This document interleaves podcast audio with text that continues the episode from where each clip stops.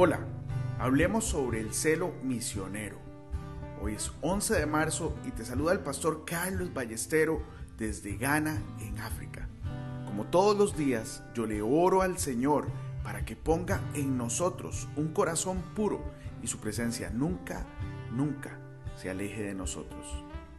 En Juan 12:24 leemos, De cierto, de cierto os digo, que si el grano de trigo no cae en la tierra y muere, queda solo, pero si muere, lleva mucho fruto.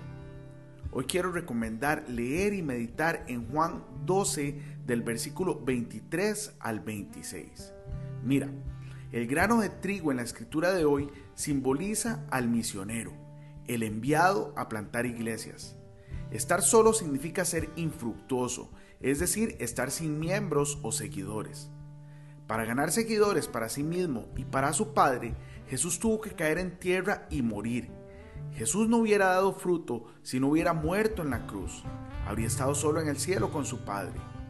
El proceso de morir en el hombre de Dios eventualmente traerá mucho fruto. Cuando la semilla cae en la tierra, se desintegra y se descompone. Esto es lo que nosotros llamamos morir. Un solo grano de maíz se convertirá en una gran planta con muchos frutos si primero cae en la tierra y muere. La caída en la tierra habla de un periodo en la vida de un hombre de Dios en el que es desconocido y oculto a la vista del público. Es un periodo de rechazo, respuestas negativas, acusaciones, negación, denuncia y eliminación de su propia vida. Los misioneros pasarán por esta experiencia muchas veces, no te preocupes, el aislamiento, el rechazo y la separación forma parte del verdadero ministerio. Mira, Jesucristo estuvo oculto durante 30 años antes de ser expuesto al ministerio público.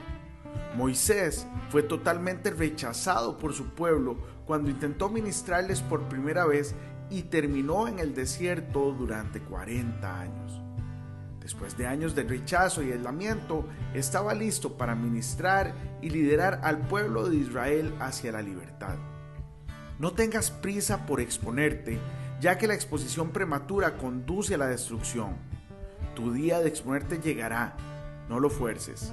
Hoy bendigo tu vida en el nombre de nuestro Señor Jesucristo. Amén y amén.